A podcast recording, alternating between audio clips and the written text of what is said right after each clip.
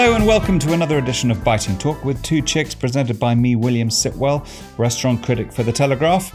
With two chicks, egg whites, you can rustle up effortless, fluffy souffles, an egg free omelette, or how about a dreamy gin sour?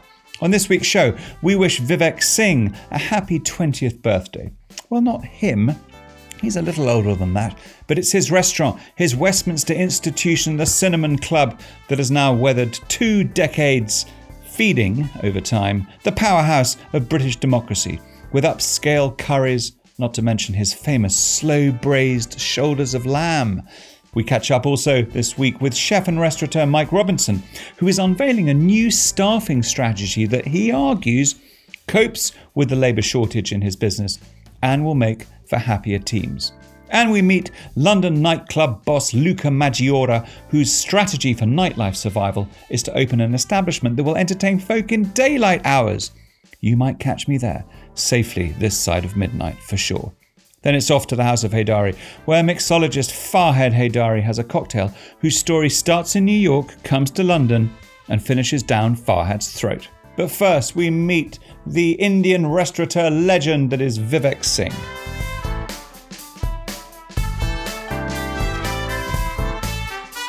Well, it's 20 years since my next guest opened his first London restaurant, the Cinnamon Club in Westminster. I remember it well, but here to chew over the fat of uh, those days and all these years gone by, I'm very, very happy to say that Vivek Singh joins me on Biting Talk. Have you got a dog on your lap, Vivek? That's that's right, William. I've got a dog on my lap while I've been waiting for your call. What, what, tell, tell us about the dog first. What is well, his or her name? She's Coco. She's a cockapoo. Um, she's five. Very good. Very good. And are you a very doggy man? I mean, have you always had dogs? I mean, cockapoos, are they actually real dogs? they are. They are real dogs. They're not working dogs. They're more, but they're they're they're you know they're they're people dogs. They're, they're not dog dogs. and is Coco allowed into the cinnamon club? Um, not in the cinnamon club. But she is allowed in Battersea, which is uh, our, uh, the oh, no no Battersea and City, which are the two sort of dog friendly outposts we have. Oh, that's very good. Now listen, twenty years. Does it feel like two long decades um, ago since you converted that extraordinary building, the library in Westminster, and uh, put a curry house in there? I like that. Put a curry house in a library, you know, controversial as as it does sound. Um, no, actually, it you know it does and it doesn't. You know, there are days when it feels like it's just gone. You know, gone in a jiffy. Uh, it's gone so quick, and you know, you when you've been you've been in it at the coal face, um, and you know, it's been the best part of my 20 years in this country has been at the Cinnamon Club. You know, the first eight, certainly, it had all my attention until we opened Cinnamon Kitchen in the city. So yes, there are times when it, you know, it feels like uh, times the years have just flown by.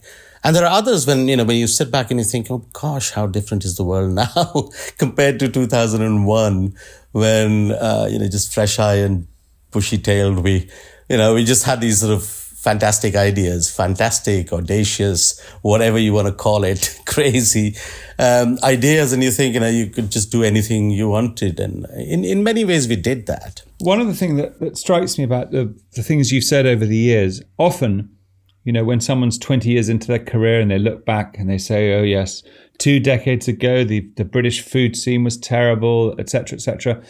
Um, if the, the interviews I've read read about you over the years, you're actually quite flattering about the scene, the culinary scene that you came and worked in. You came from the from the hotel group, but you were you were very flattering about the, the state of dining in, in London in the late 90s, about the speed in which you could get amazing ingredients. And, uh, you know, it's, it's quite refreshing to hear that from someone rather than for someone to say, "Oh, you know, it wasn't until I turned up that uh, that there was anything good to eat." yeah, I, I, you know, I completely get the uh, you know the temptation to say that and do that, but the reality is that if, depending on where you're coming from, and I, I, I strongly believe, I don't just say this in a flattering sense. I do believe that uh, everything that went on in the 60s, and the 70s, and the 80s, and the 90s in the restaurant scene, uh, in the, particularly in the Indian restaurant scene, actually set set up the stage for a restaurant like the Cinnamon Club to open in, in, in the year 2001. Um, had it not been for all these um, uh, restaurateurs and restaurants and, and the general British affinity and the affection for Indian food, um, you know, this would not have been possible. So, you know, it was all there. The makings were all there. The good produce was already there. The fantastic logistics. I mean, trust me when I say that I had been working in some of the finest places in India and I, and I, and the logistics was nothing like this. You really had to beg, borrow, steal, request your supplier if you wanted something the next morning, whatever. Here it is. And when I walked in, when I first set up the restaurant and I could place an order at one o'clock in the morning and arrive next morning at eight and the produce had already been delivered at seven. I mean, this was, this was a dream come true. So, you know, and I meant every bit I said about the, the restaurant scene. Um, yeah, it, the stage was set. What would you say are the big positive changes since those those early days? I mean, if you could get great ingredients then, what are the things that have made your life, COVID aside, easier? Let's say logistically uh, in that time the thing that I could see coming in uh, fresh from India and you know coming in into Britain just with full of ideas and very little else, uh, very little else in terms of experience or whatever. You know, full of ambition, but not not a lot else to actually you know um, uh, hang your hat on. Um, when I when I look at that, I, I could uh, the opportunities that I could see was that here were people, people were people loved Indian food. Um, all it needed was a little bit of a tweaking, or you know, in terms of the presentation, or just you know, bringing in that sort of narrative of freshness, of seasonality, of ingredients, of good quality ingredients on the menu. Smaller menus, perhaps. I mean, these were these were not things that were um, were kind of considered uh, or being considered in the Indian restaurant scene at the time. So uh, being fresh eyed, I could see those opportunities and I, you know, I could just do that. The other thing that I thought, you know, I certainly felt that uh, the other thing lacking at the time in the scene was probably a little bit of energy and a bit of ambition. And I think, uh, you know, courtesy of Iqbal Wahhab, who had oodles of ambition, you know, and he, he drilled that, you know, we together as a team, we had tons of ambitions. It wasn't just about, you know, just trying to be a, another Indian restaurant or one that was loved by, you know, people or politicians or whatever. It was about trying to, you know, position yourself as uh, the finest London restaurants or, or among the finest London restaurants, if not the finest. And I, I, suspect that ambition was was uh, was something that set um, the Cinnamon Club apart. I mean, I, I looking back at it, I think you know, uh, produce was a given, and uh, the produce was a boon, uh, a blessing. But but actually, it was always there. I don't know why people weren't utilizing it enough. So we, we you know we we had that advantage of doing that. And then going on, I mean, I think you know, looking back at the time, it set the scene for um, so excuse me. uh, so you know, it it set the scene for so many Indian restaurants and the kind of menus and the shorter, smaller menus, fresh seasonal ingredients, and so on. And the kind of things that we have begun to you know uh, view as de rigueur. Uh, the kind of you know expect basic expectations. It has definitely, definitely. yes, and I suppose also it's it's enabled the likes of Atul Kochhar to succeed as well, because you know there's there's a number of you now who you know have have positioned Indian food um, as a as a refined uh, cuisine, uh, not just you know the sort of Friday night curry, and I think that's an, an amazing achievement. And of course, you know you've done that now, and for 20 years, you've got a menu to celebrate that, but also, of course, you've built your your cinnamon empire. Um, give us a little status update post COVID, or as we try and come out of the pandemic, of the the health of your empire. Um, have all of your restaurants remained well? Have they all have they all reopened? have you you haven't lost any by you know on the wayside? We have we have four restaurants. Uh, we have two cinnamon kitchens, one cinnamon bazaar in Covent Garden, and and of course the flagship Cinnamon Club that celebrates its twentieth year this year. Uh, you know, we've been very fortunate. We've managed to retain the people. We, you know, kind of, uh, the, uh, our teams have been excellent. We have, we've always had this, uh, ethos of growing and growing our people and creating opportunities for them. So, you know, each and every single one of my head chefs has been with me 10, 12, 15 years, some, some even 19 and 20 years.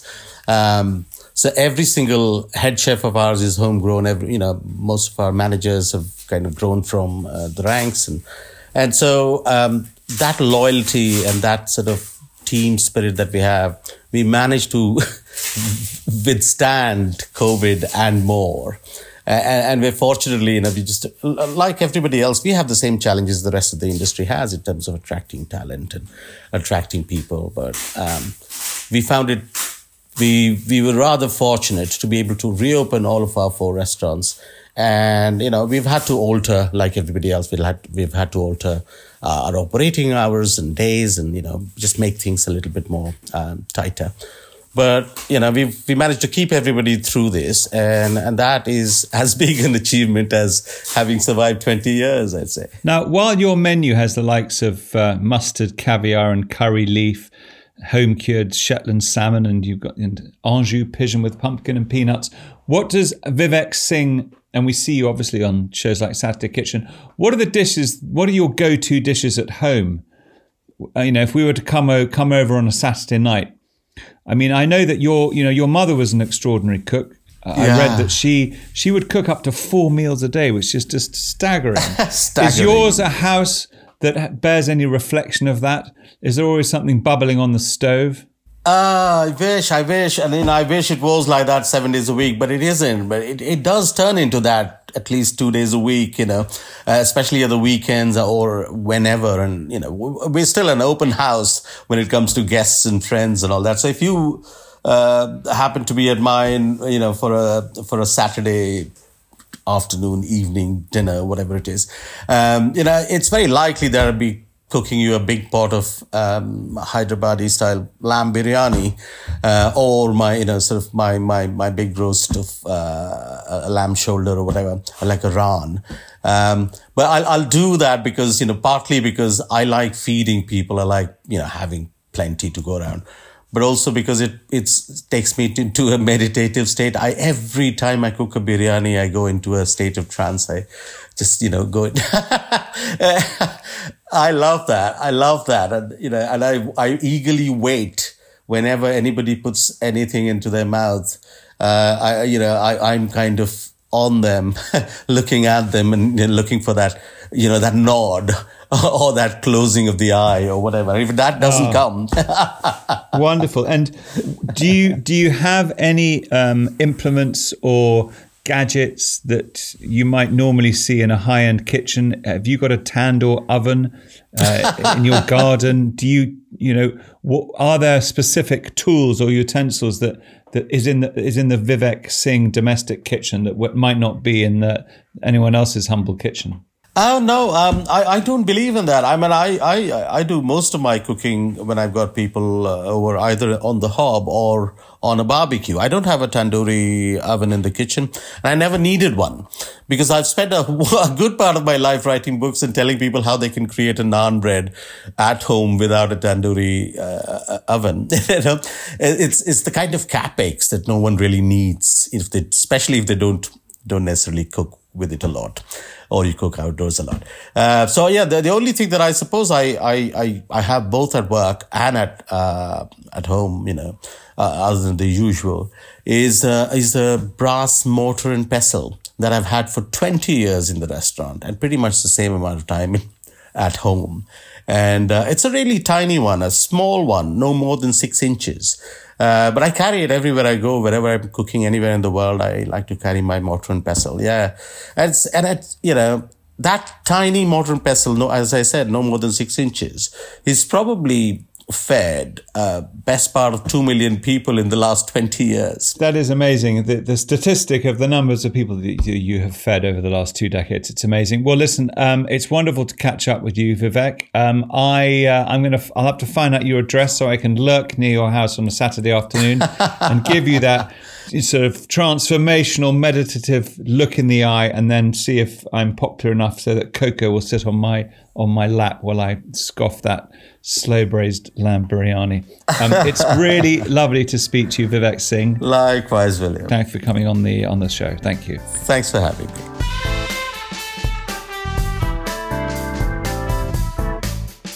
Now, my next guest is an Italian who was a banker, then he went into nightclubs, then he embraced the wellness scene, and is about to open a restaurant this September in London. So his career is moving in an exciting direction. I'm delighted to say that Luca Maggiora is joining me on Biting Talk.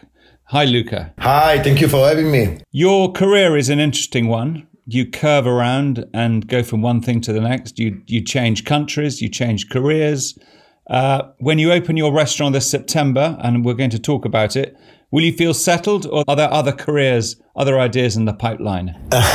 Good question. Um, I think for the time being, I'm going to be settled probably for the next year or year and a half. However, I'm always looking into bigger and better things. So hopefully, I can build a big hospitality group out of Bardo and my nightclubs, and that's the future I would like to have in the next uh, five to 10 years. Now, you're not leaving nightclubs, of course. Um, your business will still uh, exist.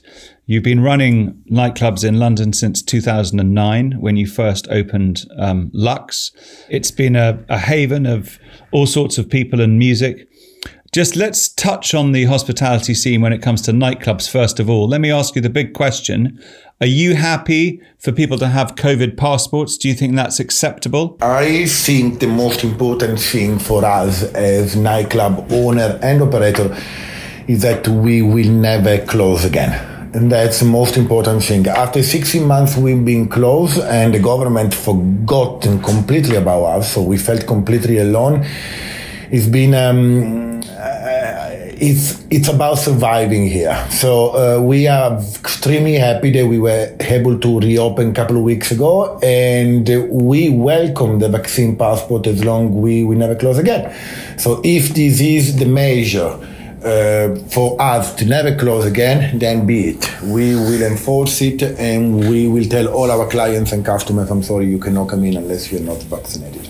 You say that the government forgot about you. I mean, you were really ignored, I suppose. And do you think it's because there is a feeling in governmental administrations that nightclubs are a sort of unnecessary ephemera to cultural life?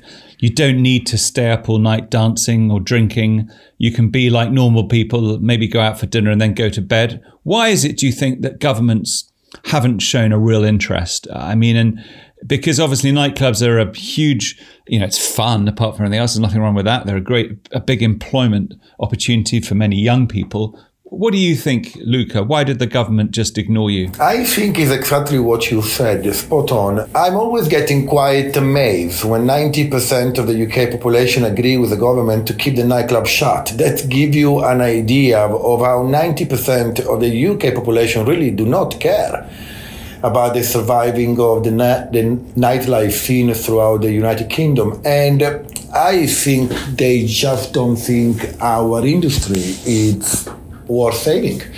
And, um, you know, we nightlife is part of United Kingdom history and heritage. And the government has a very wrong idea of what nightclubs and nightlife is in 2020. I think they are still thinking nightclub is something uh, uh, um, similar of what it was 10, 20 like years ago.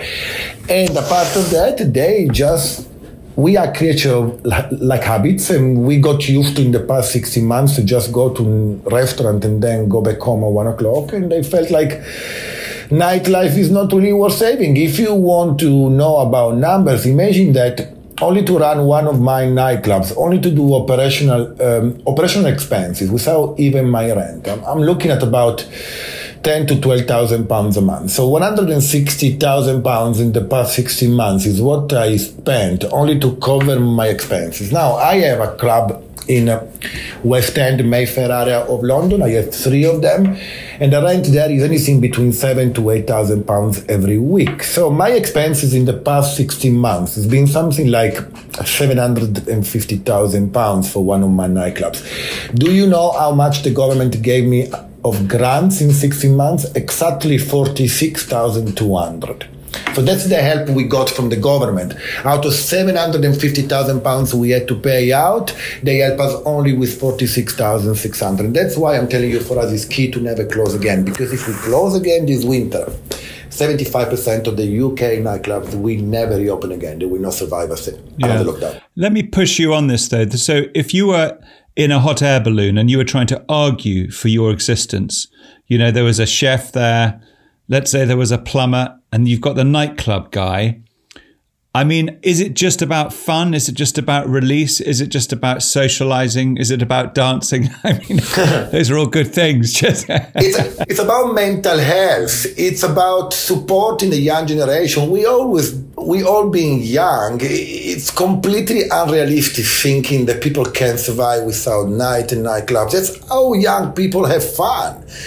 And we cannot deprive young people of such a, a big industry, which is the nightlife. And I know that anybody over 26, 30 that think, okay, I've been there already, and it doesn't really matter to me if nightclub will close forever because I can go on with my life normally. But all the big young population between 18 to 26 years old, that's how they are having fun. And you could see during the lockdown because the close of nightclubs was not meaning that young people was not partying. There were still being illegal rave, illegal party, illegal house parties almost everywhere throughout the country. And without any type of control. So it is essential. Nightlife will never die. That's how young people have fun. There is, uh, you like it or you don't like it, doesn't really matter. That's what it is. That's what it will always be.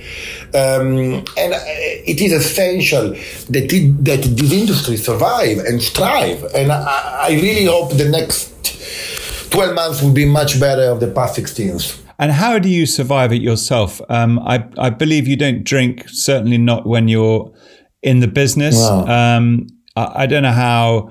I mean, people do survive if they do sit with their customers. Um, are you still staying up till 4 a.m., going from venue to venue, or have you grown up and have you devolved power to younger people so that you can actually go to bed? Right. I'm, uh, I'm 40 years old now. Uh, and um, of course, I do not have the energy anymore. I used to have when I started, and I was 28, 29 years old. But uh, um, the nightlife industry, especially in the West End in London, it's about personal contact. So people do come because they want to see you. So it's kind of important that uh, I am there, especially on the weekend, to just welcome my clients and thank them to come and see me. Um, of course, uh, I delegate quite much more at the moment that I used to do when I was younger.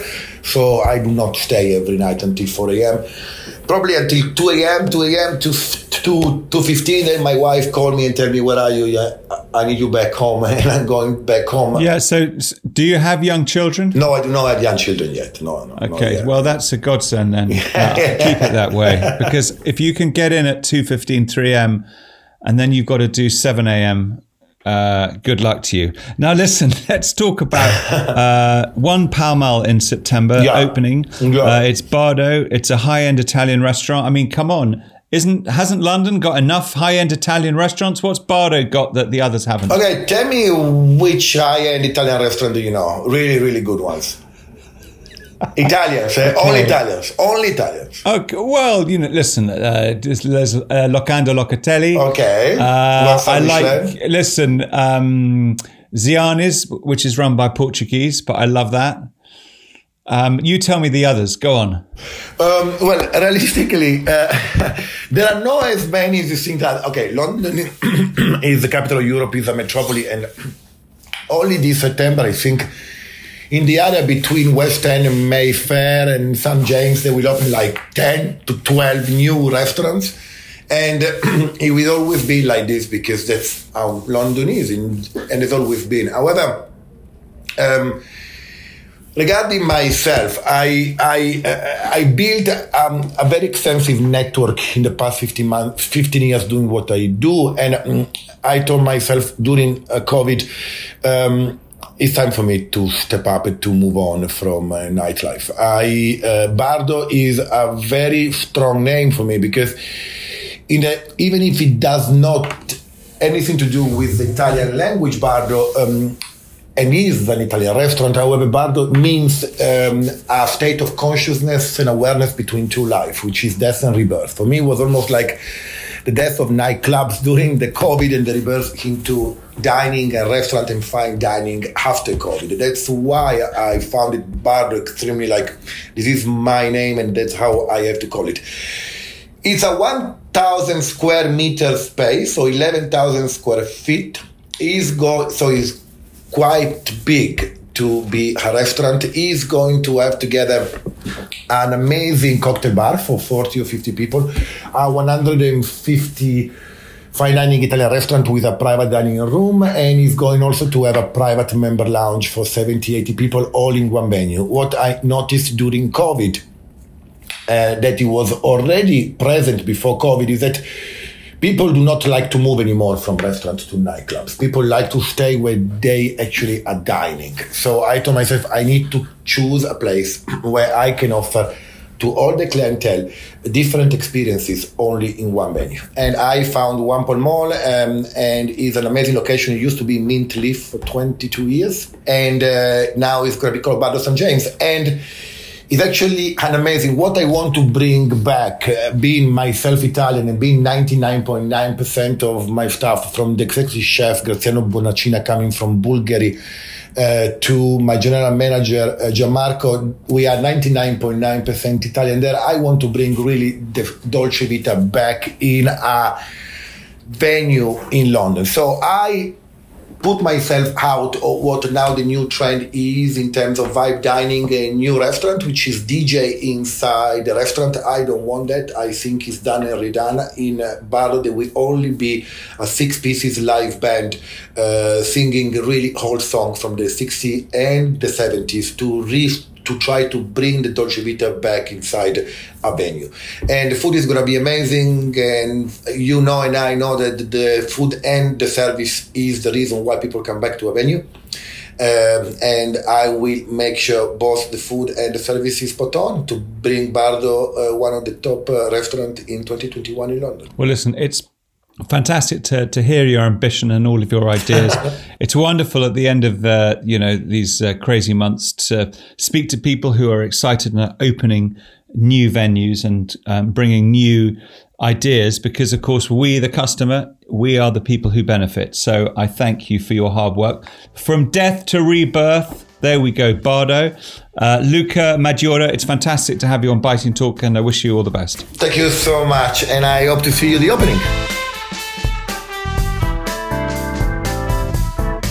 Now, regular listeners to Biting Talk and anyone actually who's conscious out there will know that in hospitality there are grave shortage problems. It's a, becoming a nightmare to get staff, whether you're the Gavroche or a local calf.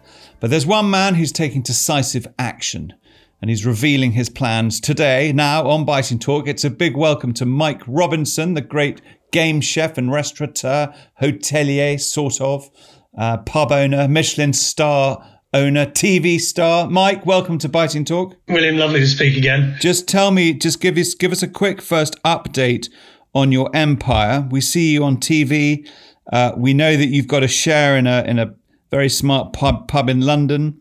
Uh, and uh, so, just give us a give us a little status update of the Robinson Empire. Well, we've got um, the Harwood Arms in Fulham, which is our lovely pub in London, which we're very proud of. Um, the Harwood is is uh, having an amazing time, sort of post opening, and uh, doing doing great stuff, um, better than ever. And my business partner in that, of course, is the great Brett Graham, who uh, of Ledbury fame, and uh, I know that I spoke to him just before this call, and last night he was running the pass while the chef was on holiday, and uh, yeah, I think the food's better than ever. So. Uh, and then I have um, the Woodsman in Stratford on Avon, uh, where we specialize in, you know, in cooking over, over fire and flame and in very traditional ways with amazing wild ingredients. The Elder in Bath, which is, uh, my sort of lovely or beautiful Georgian building. Um, and that, that's a, amazingly busy. And the new one, which is the Forge in Chester, uh, which is I'm so proud of, and, and, the team there are doing really well. Again, cooking over over um, wood fires, you know, roasting simple, beautiful meat, but cooking really, really sharply. So Yeah, they're going well. I mean, they're going really well. The desire from the public to go out and eat is massive. Um, the, the, a few things have changed, which is what we're going to talk about. There is a growing number of people in the United States and around the world who also know you from the from the shows that you do uh, in the wild, fishing in the wild, cooking in the wild. Yes, and and I'm very blessed to do those, predominantly for an American audience, um, where basically we show how how we sort of sustainably manage wild deer and forage and and harvest wild food, but in a really sustainable manner and um, purely from a food perspective. So. It, everything I do really with the wild is about management for food and and and for the environment. So we're trying to keep a, a good balance. And in fact, that, that's a huge subject which I'm dealing with at the moment, which may be for another day, which is the uh, the, the monumental environmental knock-on effects of pandemic on the wild deer population in Britain, which is set to spiral out of control. Yeah, and we we in, in fact the last time we spoke on this podcast was on that very subject. Now listen, let's get to the nitty gritty. You are making a big decision this week uh, about your staff, which will affect your customers. Um, tell us about it. So, the most important thing we have in, in our restaurants is our staff. And to me, you know, I've always felt that there's something there's something wrong about an industry where, you know, where you, by in trying to balance being open as much as you can, and uh, and and looking after as many customers as you can. In other words, opening all the lunches, all the dinners. You know, by necessity, people end up having this tradition of working these crazy long hours in restaurants. And it's incredibly important to me that our staff have a life. You know, that I, I want them to see hospitality as a, an industry they'd like to be in for their careers, you know. And it's very, and the reason most people leave hospitality is they have families and they, they you know, when they get to their sort of 30s, they tend to get families and then they tend to think, well, I just can't, unless they're really pushing to be that great chef or whatever, you know, they, they or, or top, top end restaurant manager, you know, if you're working lunch and dinner five days a week, you're exhausted on your two days off and you work these crazy hours. And I just think it needs to change. So we, we've, we've been, the, the central question we've been looking at with the staff shortages, which by the way are very real. Um, you know, we, uh, everywhere has trouble, particularly with chefs. Front of house is hard, but chefs are very hard. Um, a lot of people during the pandemic went back to their native countries and and uh, and haven't returned. Um, Brexit, there are issues involved with that, obviously, with immigration. But um, you know what I want is to make sure that the, the talent pool we have, which is amazing, we've got brilliant people working for us, um, wish to stay with us. So I thought, well, let's look at this. So and, and the biggest area you have to do, because we also have a responsibility to our owners and our investors and everyone to be profitable. You can't run hospitality at a loss. So, uh, and margins, I'm sure people realize in our industry, if a restaurant makes a profit of, you know, 15% on the year on its turnover, it's doing incredibly well. And that was before the pandemic. Staff costs have gone up because there's more competition for the staff that are here. So I've started thinking about this two or three months ago, and I know that this is something that the Gavroche has done and various other restaurants. We looked at all our services and we thought, well, how can we reduce the hours our staff work? And the main one we did was we looked at lunch times during the week, weekday lunch times. Now, the the traditional fare of the weekday lunch in in restaurants was generally business focused. And now that people are mainly working from home, or at least three days a week are working from home, you just aren't getting that. And so I, I thought, well, let's do an experiment, certainly for the next few months, whereby we look at saying, do we need to do weekday lunches? You know, if we didn't do weekday lunches, you know, it would mean that, you know, yes, we wouldn't be able to serve customers at the weekday lunches, but you know, we can put more focus on quality and effort in the evenings. We can have longer evening services.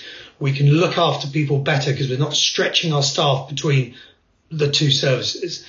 And more importantly than that, you know, we can make sure that these staff, they now, with this working in place, you know, we're reducing our hours now to getting our, our staff to trying to work, you know, between 40 and 50 hours a week rather than say 60 or 70. And, uh, and I feel that's incredibly important. And if you're if you're a young chef in the industry, and you know you you you you're getting on, you're keen, you're driven, but you know you've done it for two or three years, and and and suddenly, you know, you, your owner says, well, look, I tell you what, now you don't have to come to work at eight o'clock in the morning, have two an hour off in the afternoon, and work till eleven. You can now come to work at midday. So, will your staff have to take pay cuts? How's that going to work? Because they're going to pay, they're paying, they're going to work less, they're going fewer to work hours. Fewer or- hours. They obviously get the. They, they obviously have um, their full share of all the all the gratuities that come in through the tronc system. Um, so the the main thing for them is hitting a balance. They need to what they want to work. Most people want to work enough hours to have earn enough money to have a good standard of life. But but when you have a situation like now where there, there's just a staff shortage, you're having to stretch your your the number of staff that you have across all these services, and it's and it's and and they even though you know we pay our staff every hour they work, of course, and overtime, but it means that and people are delighted for a short period of time to earn uh, money on overtime, but there has to be a balance. People want to have a, a work life balance. So I want to guarantee people the sort of hours that they want to work, which is usually 48 or 50, or chefs might be 55. And then I want to um, make sure that they uh, then get get the time off that they have so they can enjoy it. And what we're trying to work towards is that most staff actually work a four day working week. So they work four relatively long days, and um, you know, and then have three days off. But they would they would take those three days off, or would they need that to supplement their income? Because obviously, No, no, you know, because we'll make sure they do the hours they want. So they'll get all the hours they want, um, but they'll have enough time to have a work-life balance. So we, we want people to do really well financially, to feel rewarded, but also, you know, it, I, did this for years back when I was a, a, a chef before I owned my own. I'd work on average 70 hours a week, 70 to 80 hours a week. And literally you, you did have no life. You know, you were working, you go in at eight o'clock in the morning, you go home at 12.30, one o'clock at night. You have a break in the middle. yeah, I mean, that, yeah, you say that means you know no life, but then you know life is is that is the enjoyment of the job as well. Let's face it, it's not just life is not just when you're not no, working. but to, but but the, but things are changing.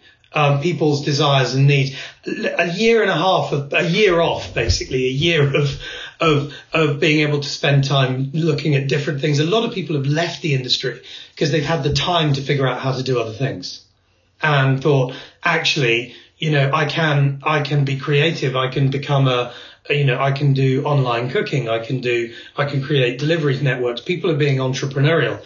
And so we're trying to make it so that everyone, all, all the people who work with us have the best possible work-life balance. I mean, at the Harwood Arms, we are, we are now, we now don't open Monday through Thursday lunchtimes. so, Mike, just for clarity, which restaurants are shutting for lunch all through the week within your group? So there's slight differences in them. The Harwood is open Monday, th- is, is closing Monday through Thursday lunch, and all the other services will be open. Uh, the Woodsman and the Elder and the Forge. Uh, the Woodsman is going to ultimately be open um, evenings and Monday through Thursday lunch, same as the Harwood. Uh, at the moment, we're actually closed Monday, Tuesday uh, evenings at the Woodsman. So we're open Wednesday, Thursday, Friday, Saturday, Sunday night, and Friday, Saturday, Sunday lunch. And uh, the Forge is open seven nights and two lunches. So there are slight changes, but the main thing is traditionally we were one of these places that was open every service, you know, lunch and dinner. And now we're trying to make sure that there's at least four of those lunch services a week where we're not, so that we can make sure that staff get the holidays they're supposed to. Because I think something people forget is that, you know, you staff a restaurant so that people can, so that you've got enough staff to, to service at the level that you do the requirements of the customers and make sure everything gets done properly you've also got to staff up for holidays and people have to have their holidays. And, uh, this has always been a big issue with restaurants is that, you know, you've, you often have just enough staff and then people are on holiday. Now, there's always somebody on holiday. There has to be, you know, in, in a team of eight at any given time, at least one of them will be away on holiday. So, you know, you, we have to, this really helps us make sure that people are, when they are at work, they're absolutely operating at the top of their game they are sharp and they've had enough sleep and they've had enough to eat and they are, you know, they're, they're enjoying their jobs. And there's, believe me, if somebody wants to work extra hours, there's always, they can always work extra hours. Okay, okay. Well, look, Mike, let's thank you for that. Um, well, let's see how that pans out. Let's hope the customers aren't starving in uh, Stratford on Avon and in Bath. I think there's plenty of other places you can get sandwiches, you can cook for yourself. And when businesses get back to normal, perhaps you'll uh, you'll relook at the situation. I will say that, William, finish on. It, it, we've done this for a couple of weeks now, and and we've noticed that um, you know we've noticed that customer satisfaction is higher. People are um, people are happier because the staff are super sharp and the staff the atmosphere is so lovely. The staff are so happy and it's just it's great, you know. And you you, you really have to. You, you are only as good as the, the people you work with, and and it, it is now. If we want to if we want to get the restaurant industry booming again in Britain, the number one thing we have to do is look after our staff. Okay, great message there, Mike Robinson. Thank you so much. Thank you, William. Right, it's that time of the show when we alight at the House of Haydari, where on the magic carpet of cocktails, sunning his bald pate, it's looking shiny, it's buffed it up, and he needs to chill it down with a drink. It's Farhad Haydari from the House of Haydari. Welcome, Farhad. Good afternoon, good morning, good evening, William. I don't have the scalp powder out, so hence the uh, excessive shine. I apologize for that. It's what happens when you spend too much time on the golf course, but you need to cool yourself down after a long hole or whatever it is you say. Uh, exactly. And I think you've got an idea for that. Yes, uh, our cocktail today comes courtesy of a man by the name of Brian Silva. He's a Boston native who's been a mainstay in London's top bars for the past three decades, William. In 2012, he joined my pal and the noted restaurateur Keith McNally for the opening of Balthazar London. And the drink is the Balthazar Summer Cooler. Here's how we do it. You ready? Yep. We're going to take 35 milliliters of Aperol, 15 milliliters of Martini Rosato, and then 15 milliliters of gin. Now, we're using a gin called Eight Lands from Speyside in Scotland, uh, and the Glenrinnes distillery. It marries, uh, the gin does, of course, 11 botanicals, including cowberries and sorrel from their estate. Uh, I'm told it's absolutely delicious. Uh, I'll let you know in due course. Then, then we add 25 milliliters of lemon juice and pour all that into our trusty ice shaker. And then we shake and strain it into a highball glass filled with ice. And then, Mr. Sitwell, we top it with soda water and then boom! uh, that's uh, what we call the Balthazar Summer Cooler, drink that also works, I'm told, with vodka, tequila, and rum. And that's your two minute biting talk cocktail, William. Thank you, thank you. I've I've missed you. Every day that uh, we're not chatting, I miss you. Uh, you, you're, you're, you're very kind. The feeling is excessively mutual. Uh, uh, Farhad, can we guarantee, can we depend upon you for being exactly in this same spot very soon again? Absolutely. I'll be sutured to my uh, to my uh, bar, as it were. Okay, get some talc on that ha- head of yours. All right, uh, Farhad Haydari, thank you so much for, for joining us. Thank you. All the best. Thank you, Farhad. Well, that's it for this week's podcast. I'll be back soon with more biting talk with two chicks, effortless free range eggs in a carton. Just think of all those dreamy cakes and desserts and drinks. My thanks to producers Front Ear. I'm William Sitwell. Goodbye.